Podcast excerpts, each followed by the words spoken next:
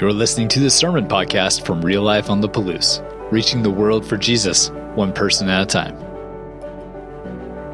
Uh, so, we are in week four of this series that we've been working through for the last several weeks called Grace and Truth, where we are talking about faith, gender, and sexuality. And so far in this series, what we've really been really wanting to focus on and the base that we've been trying to, to lay as we've been going uh, is very important for us as we have been talking about this so far and as we continue to talk about these topics in the future. And before we move on into our discussion today, I, I feel like it is very important for us to just remind ourselves of some of the important things that we have already covered so far. And that is first and foremost, we, we have got to be approaching this, this topic and, and every topic that we uh, face in our lives today with grace and with truth. With God's grace and God's truth, which is what we have here in this book that He has given us. One of the greatest gifts that He has given us. And we get to, to learn these things together. We get to to go on the journey to find out what God says on the best way to live our lives is. And we, have, we get to do that alongside one another. The second thing I want to remind us of is something that has come up several times in our sermon club and has come up here on Sundays as well. And that is at the foot of the cross, the ground is level. And what that means is, as we all approach Jesus, we are all coming to Him broken. We all have a specific kind of brokenness that is within us. And one of the things that we've been trying to make sh- to communicate through this series is that one of those things that we do find within ourselves that usually is broken is with our sexuality. So as we keep those couple of things in mind that we are all on the same playing field, and that we want to approach this with grace first and then moving into God's truth. I want to start our time today with a story. I want to tell you about a young man named Eric. You see, Eric was raised in the, in the church. He had Christian parents. And by the time Eric turned 13 years old, he realized that he was not like his buddies. He noticed that the way his friends were talking about and looking at girls was actually the same way that he felt about boys. It was when he was 13, Eric realized that he was same sex attracted, that he was gay. And he was not the only one that noticed that. His friends did too. And because of that, he began to be bullied and mocked and beaten up because of this same sex attraction. And when Eric finally got enough courage to go to his parents and tell them about this, this thing that he had just discovered about himself, that he was attracted to the same sex, his parents' response was not what he was hoping for. Instead of receiving love from those who had brought him into the world, they kicked him out of their house.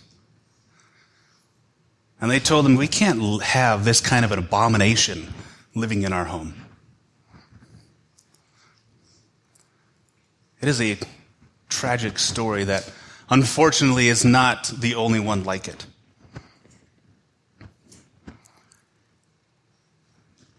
The, th- the, the same sex attraction that Eric wrestled with is a topic that many of us try to avoid.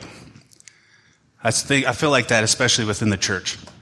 Because there are political, there are social, there are relational ramifications that come with it as we talk about those things.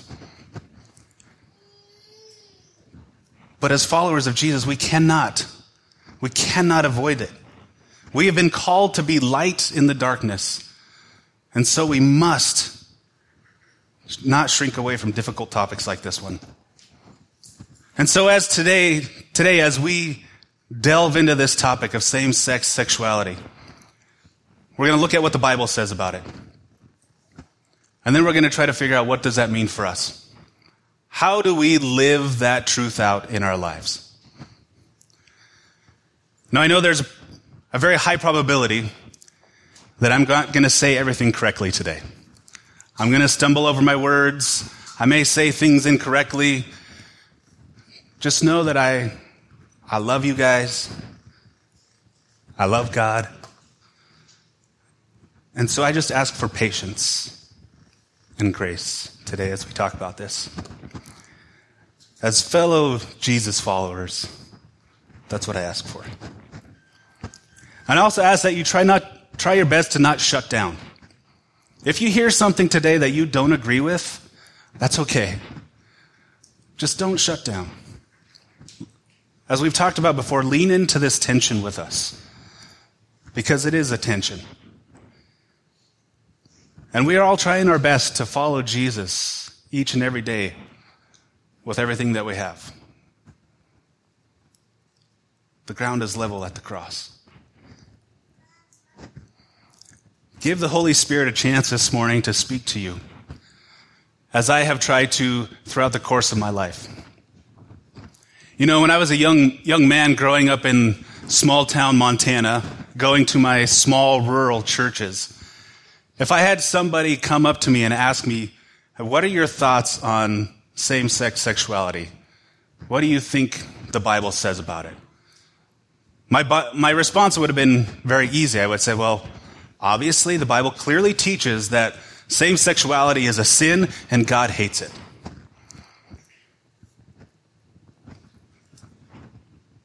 And my response would have been very similar to what Eric's parents was.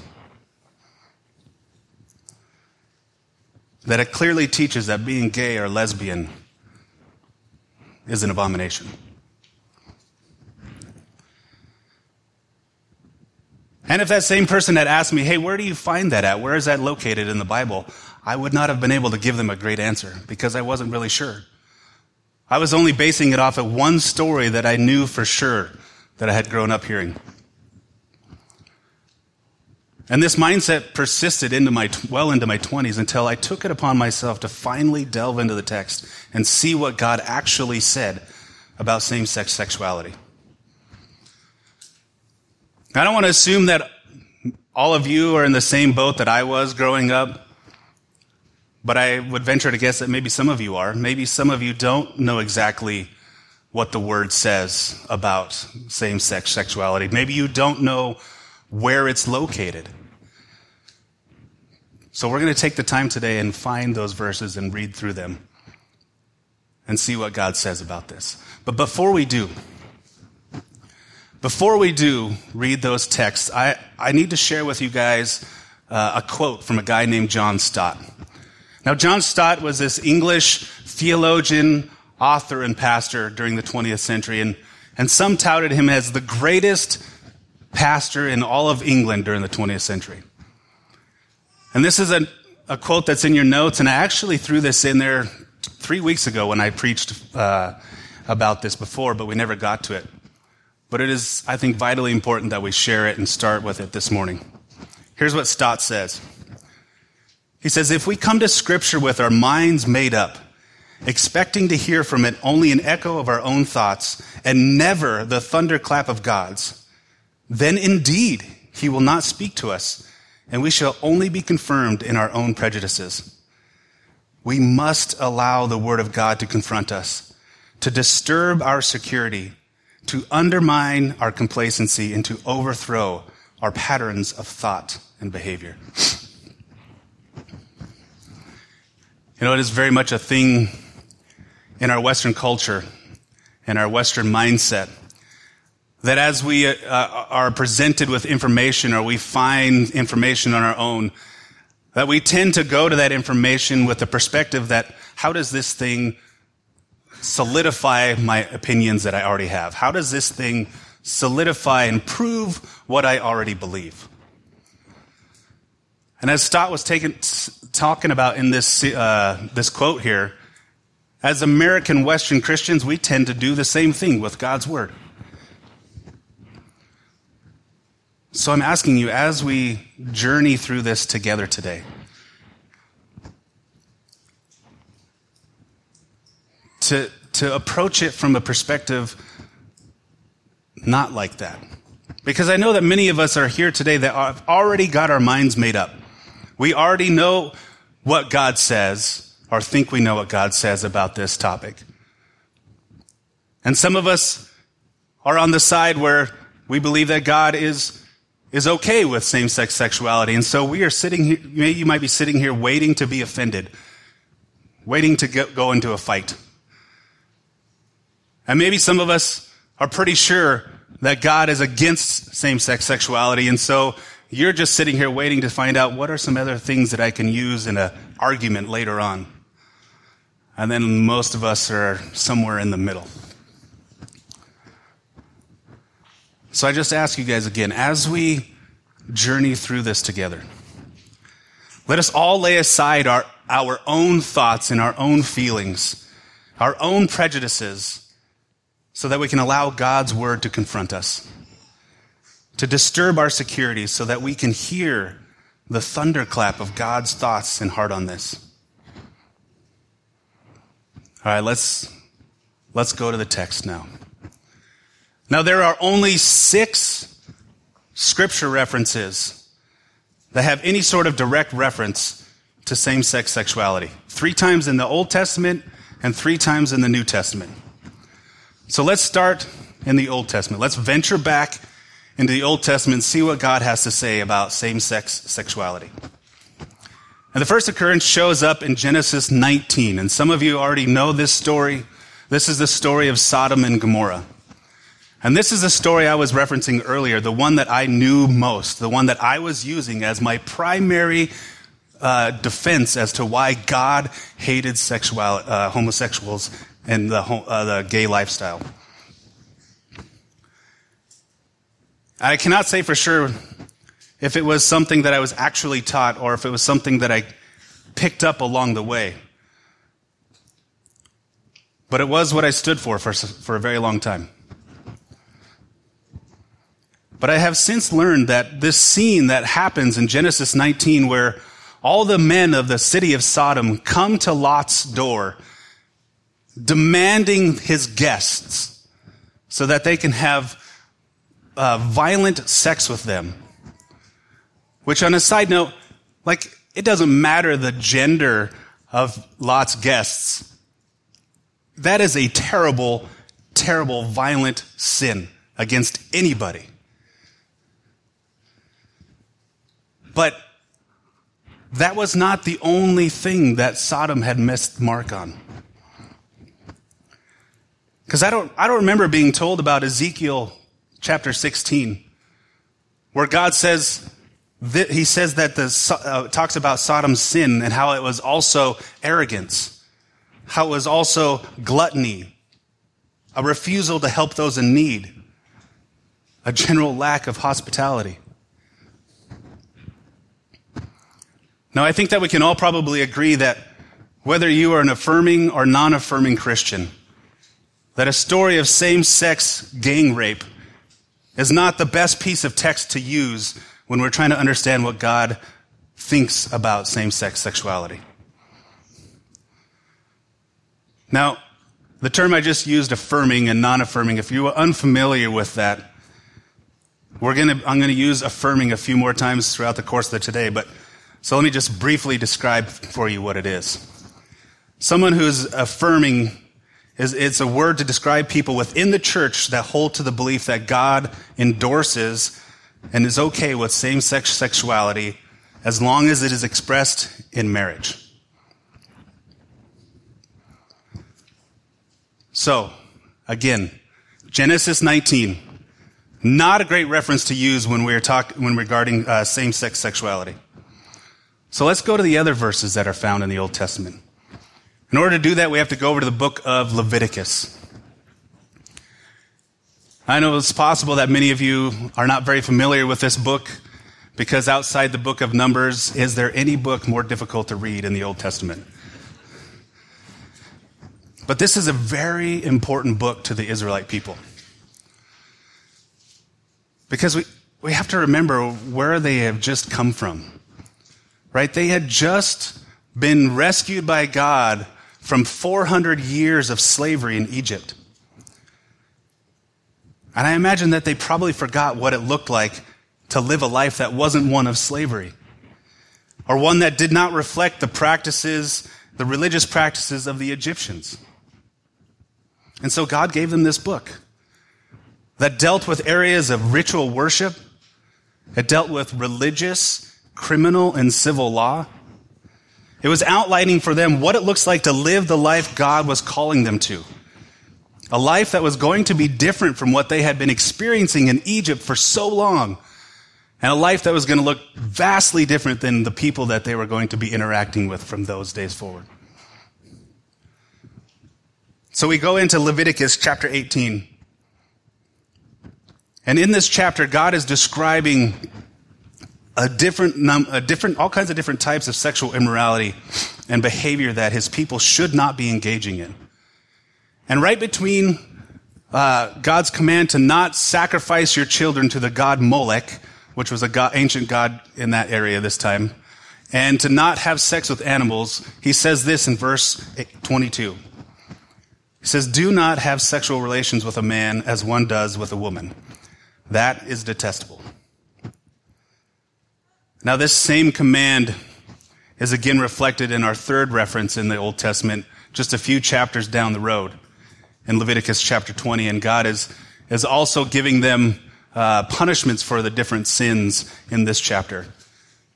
In verse 13, he says, If a man has sexual relations with a man as one does with a woman, both of them have done what is detestable. They are to be put to death. Their blood shall be on their own heads.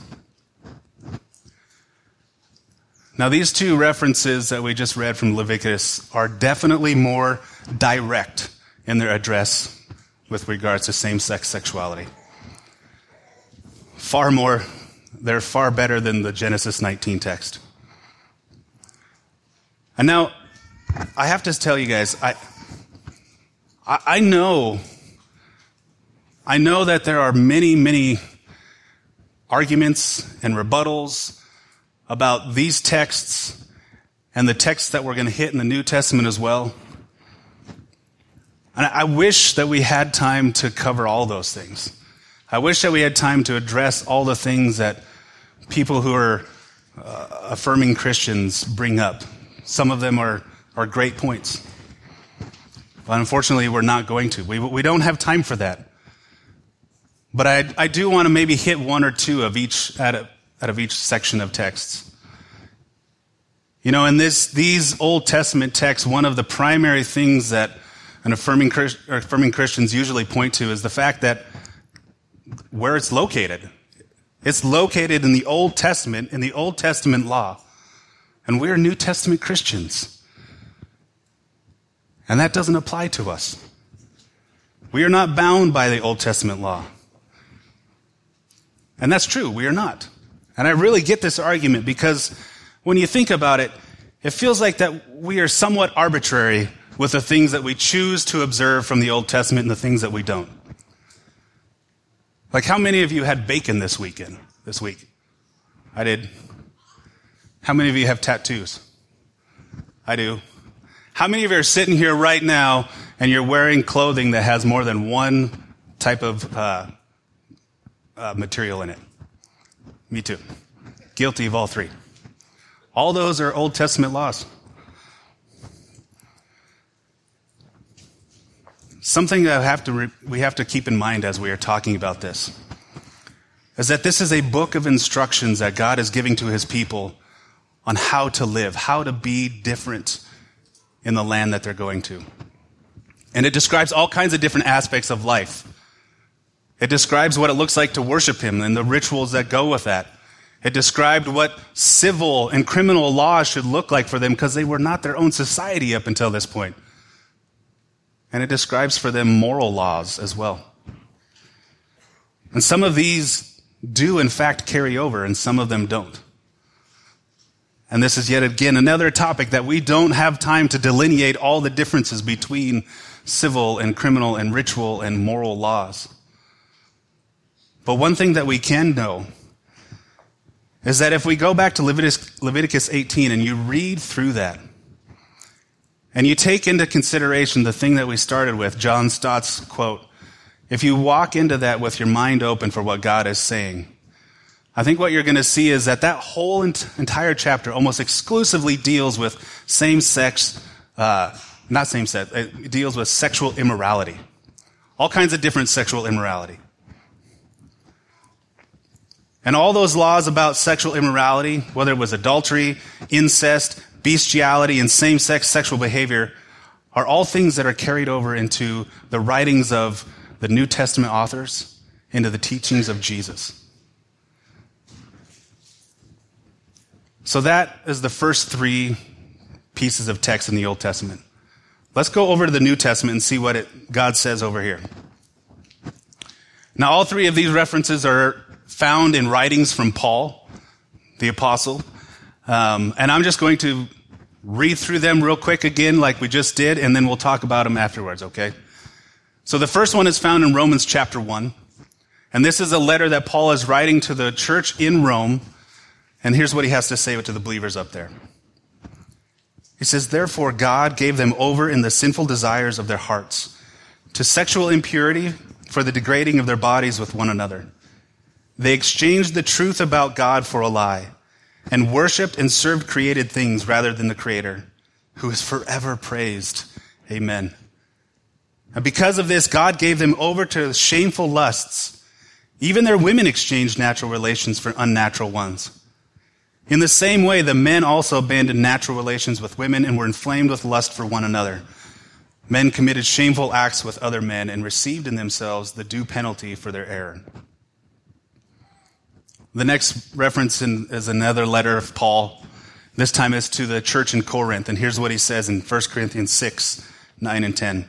He says, Or do you not know that wrongdoers will not inherit the kingdom of God? Do not be deceived. Neither the sexually immoral, nor idolaters, nor adulterers, nor men who have sex with men, nor thieves, nor the greedy, nor the drunkards, nor slanderers, nor swindlers will inherit the kingdom of God. And finally, we have a letter that Paul writes to his beloved disciple Timothy, who was a pastor in the city of Ephesus. And in 1 Timothy 1, verse 8 through 11, he says this. We know that the law is good if one uses it properly. We also know that the law is made not for the righteous, but for lawbreakers and rebels, the ungodly and sinful, the unholy and irreligious, for those who kill their fathers or mothers, for murderers, for the sexually immoral, for those practicing homosexuality, for slave traders and liars and perjurers and for whatever else is contrary to the sound doctrine that conforms to the gospel concerning the glory of the blessed God, which he entrusted to me. So those are our six references. That's the only places that it addresses this. And something I want to point out with regards to the three that we just read, those, those last two, the ones in Corinthians and one in Timothy, are very similar to the ones that we saw in Leviticus where they are addressing more than just same sex sexuality. They are addressing other forms of sexual immorality. They are addressing all sorts of forms of brokenness. All kinds of other ways that people choose to live for themselves. All kinds of other forms of sin and brokenness. You know, I think that this is often overlooked by those of us who hold to the historical, biblical sexual ethic with regards to marriage and same sex sexuality.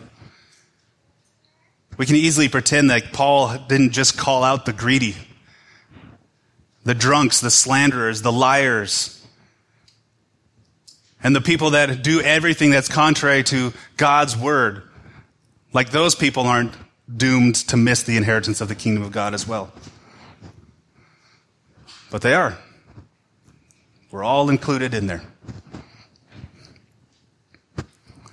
And one of the most common arguments about these sections of Scripture from affirming Christians is that, you know, what Paul is actually addressing here is what they'll say is not same sex sexuality in the terms that we want to say it is, but he's actually addressing, you know, uh, sexual exploita- exploitation that was happening with, with slaves, with young boys.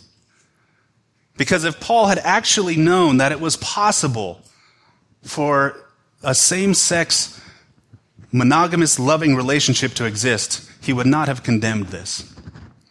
He would have been okay with it. And I, I, under, I get this one. This one makes logical sense to me when I think about context and I think about history. And look, there is a part of me that wishes that, that I could also affirm this.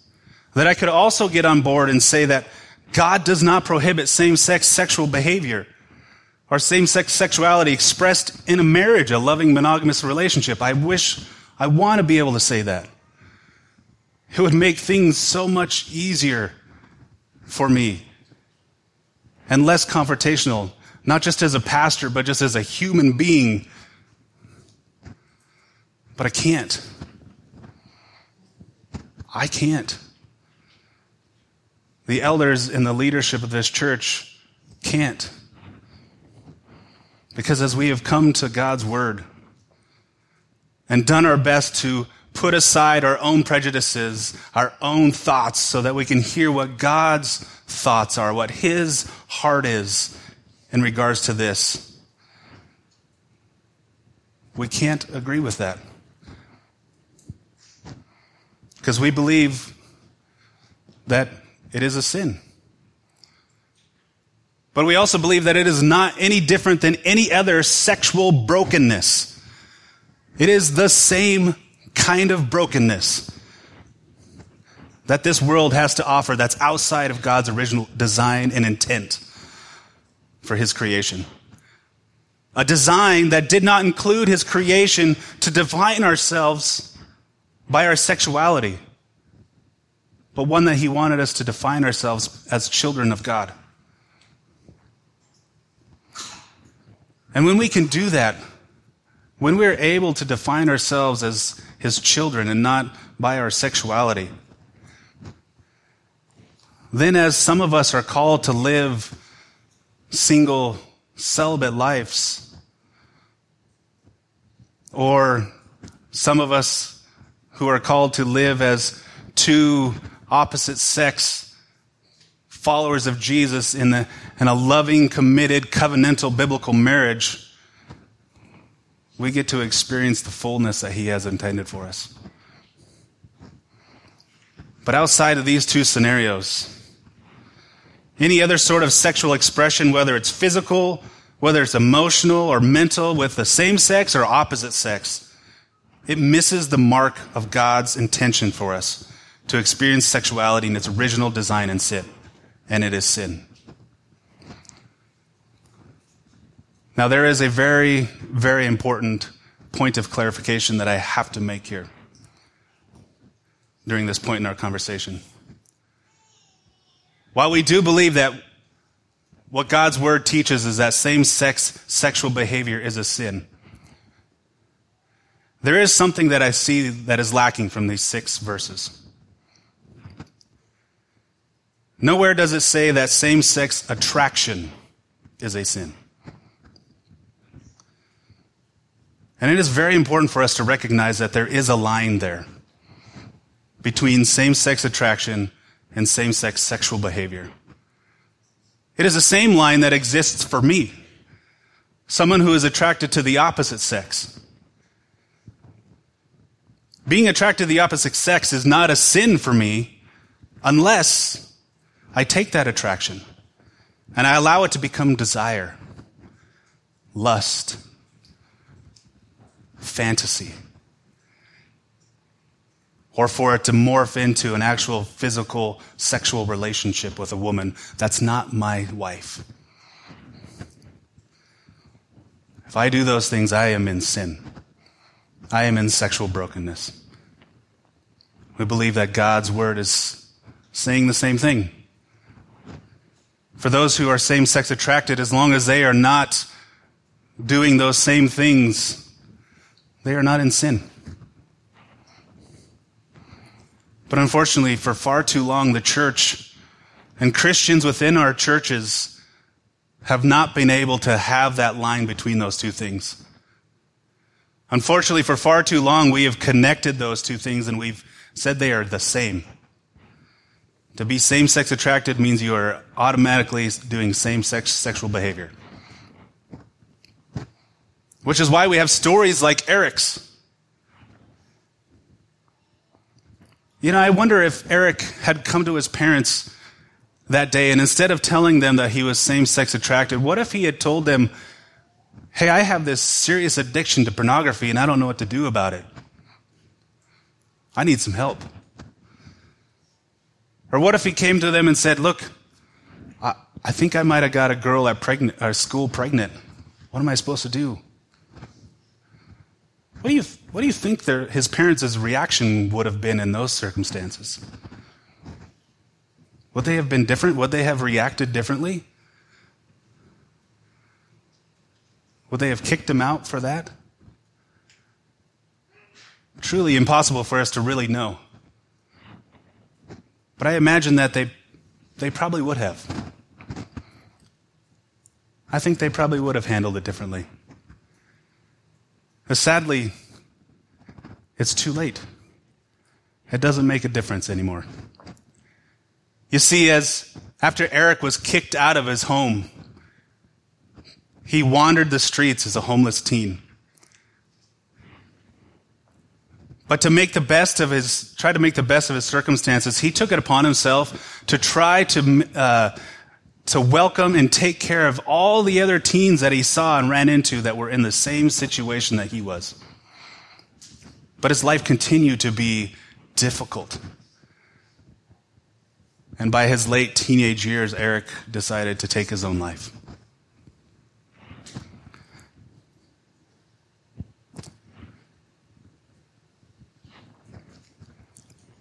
I think what's happened far too often for, for Christians is that they've taken these truths that we see in God's Word today. What God says about same sex sexual behavior, and they've turned them into weapons.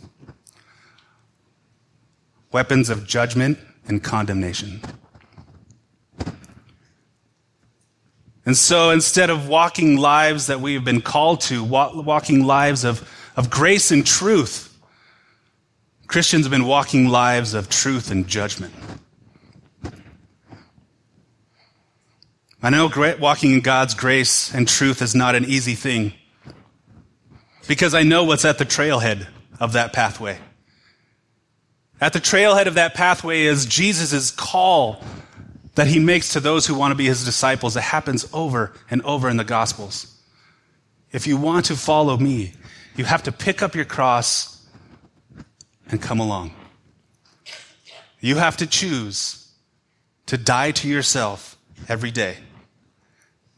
You have to choose to kill off your desires of your flesh. You have to kill off the desire to do things your own way. Your desire to make your own definition of what is good and what is evil. You have to kill off your your desire to decide who is worthy of God's grace and forgiveness, of who is worthy of love. Those things must die.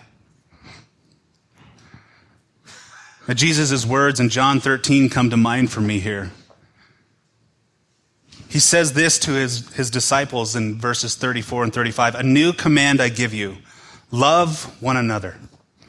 As I have loved you, so you must love one another. By this, our love for one another, everyone will know that you are my disciples if you love one another. To walk in grace and truth, we must first deny ourselves and then we must love like Jesus loved. It is worth noting in that text that there are no qualifiers. There is no subtext there. Well, if they agree with your political stance, or if they have the same moral code as you, then you should love them. There are no qualifiers here because Jesus has no qualifiers for those he loves. One of the most powerful and hope giving stories that we see in the text is found in John 8, where Jesus is in the area of the temple and he's teaching.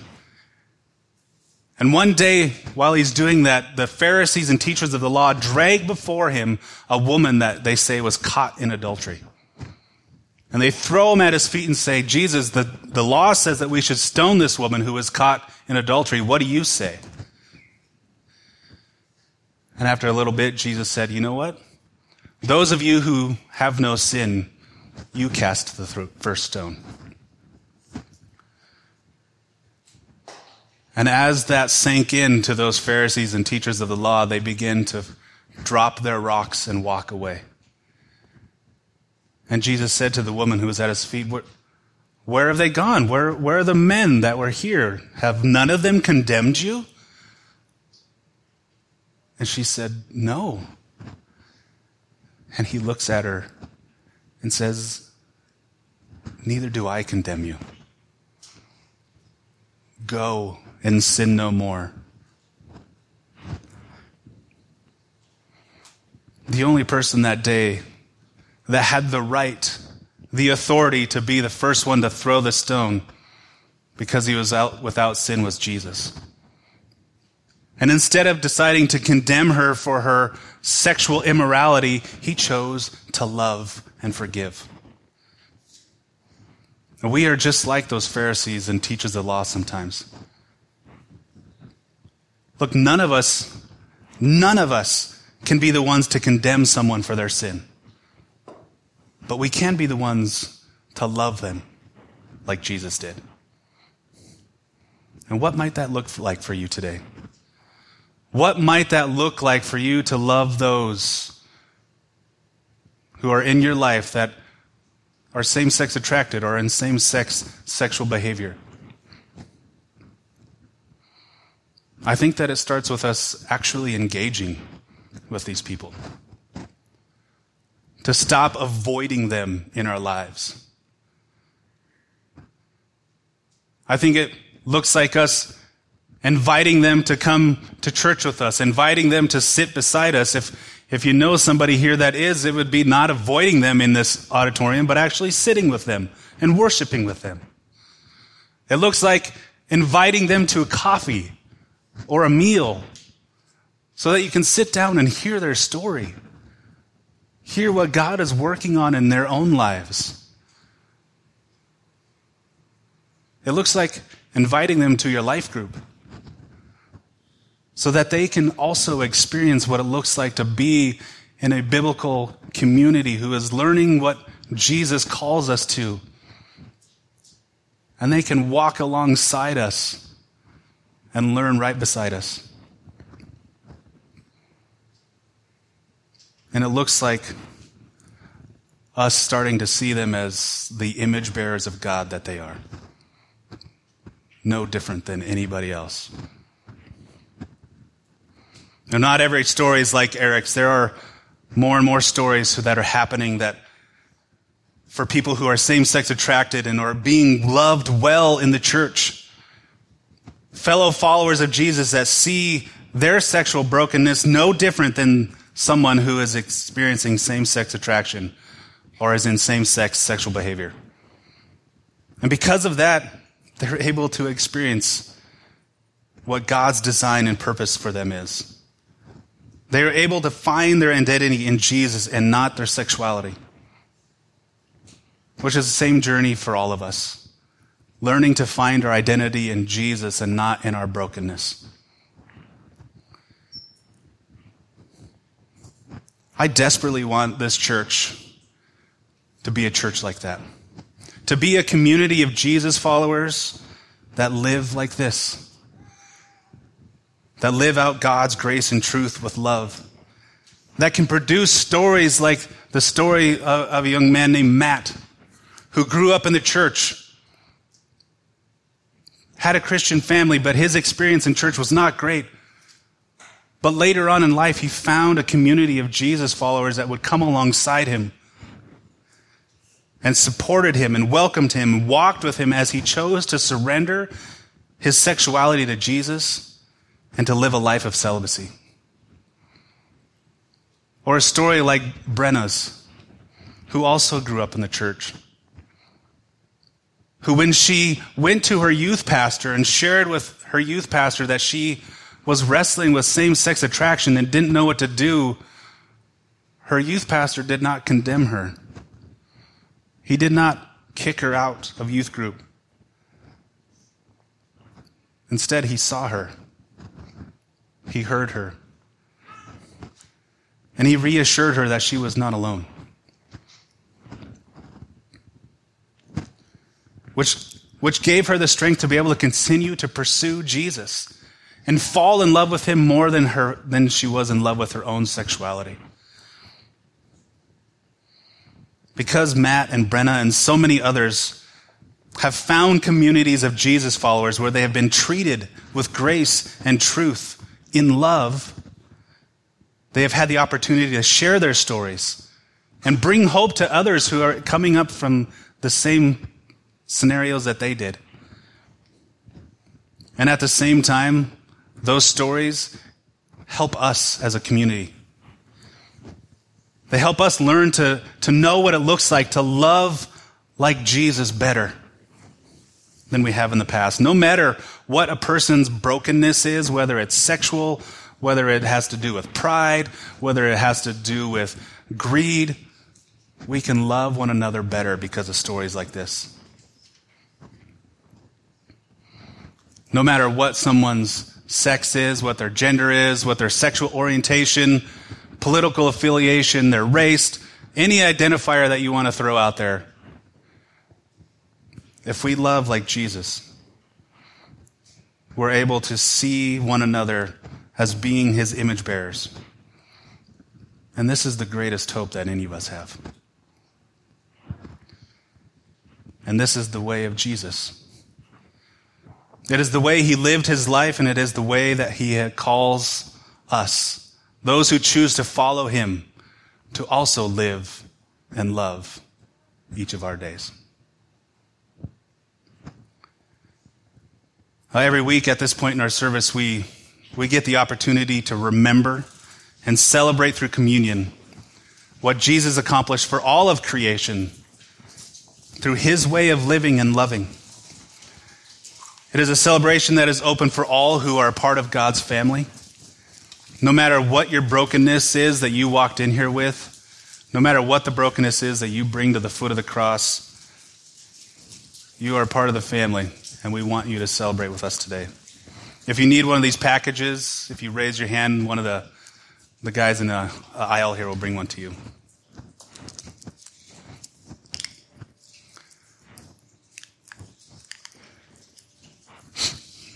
You know, this, uh, this past week I finally got to starting season three of The Chosen. And no show has ever made me cry more than that show. But one of the things that I have loved about watching The Chosen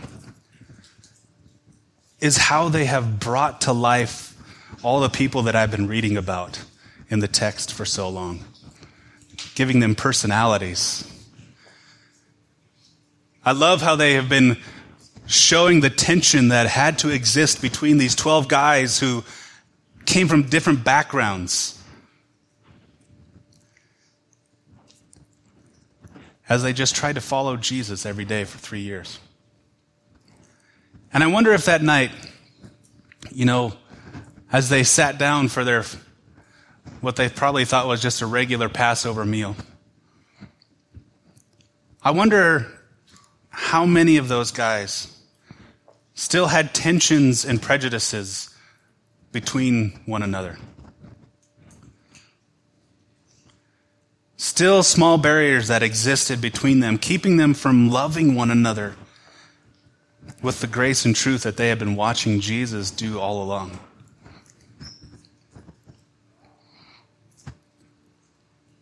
We are not so different.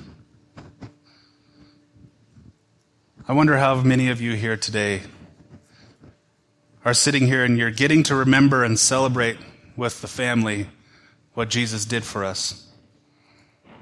But there are still tensions and prejudices in your heart. There are still things that are, you're holding on to that are creating barriers between you and somebody else.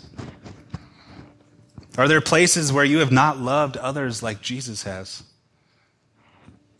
Have you been allowing someone else's brokenness to be the deciding factor of whether you see and love them? I want to give us just a few moments to wrestle with those questions with God. And if there is somewhere that you're doing those things in your life, confess that to Him. Ask Him for forgiveness. And maybe, maybe you can ask Him for an opportunity and the courage to go to that person that you have those offenses against and confess that to them and ask their forgiveness. But I just want to give you a few moments here to just look within yourself and listen to the Holy Spirit.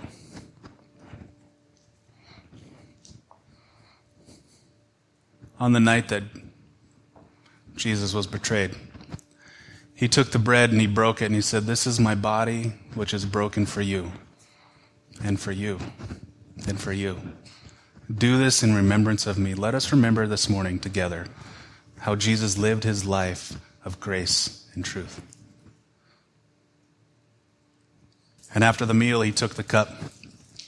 He said, This is the cup of the new covenant in my blood. Do this whenever you drink it in remembrance of me. Let us remember the new command to love one another as he has.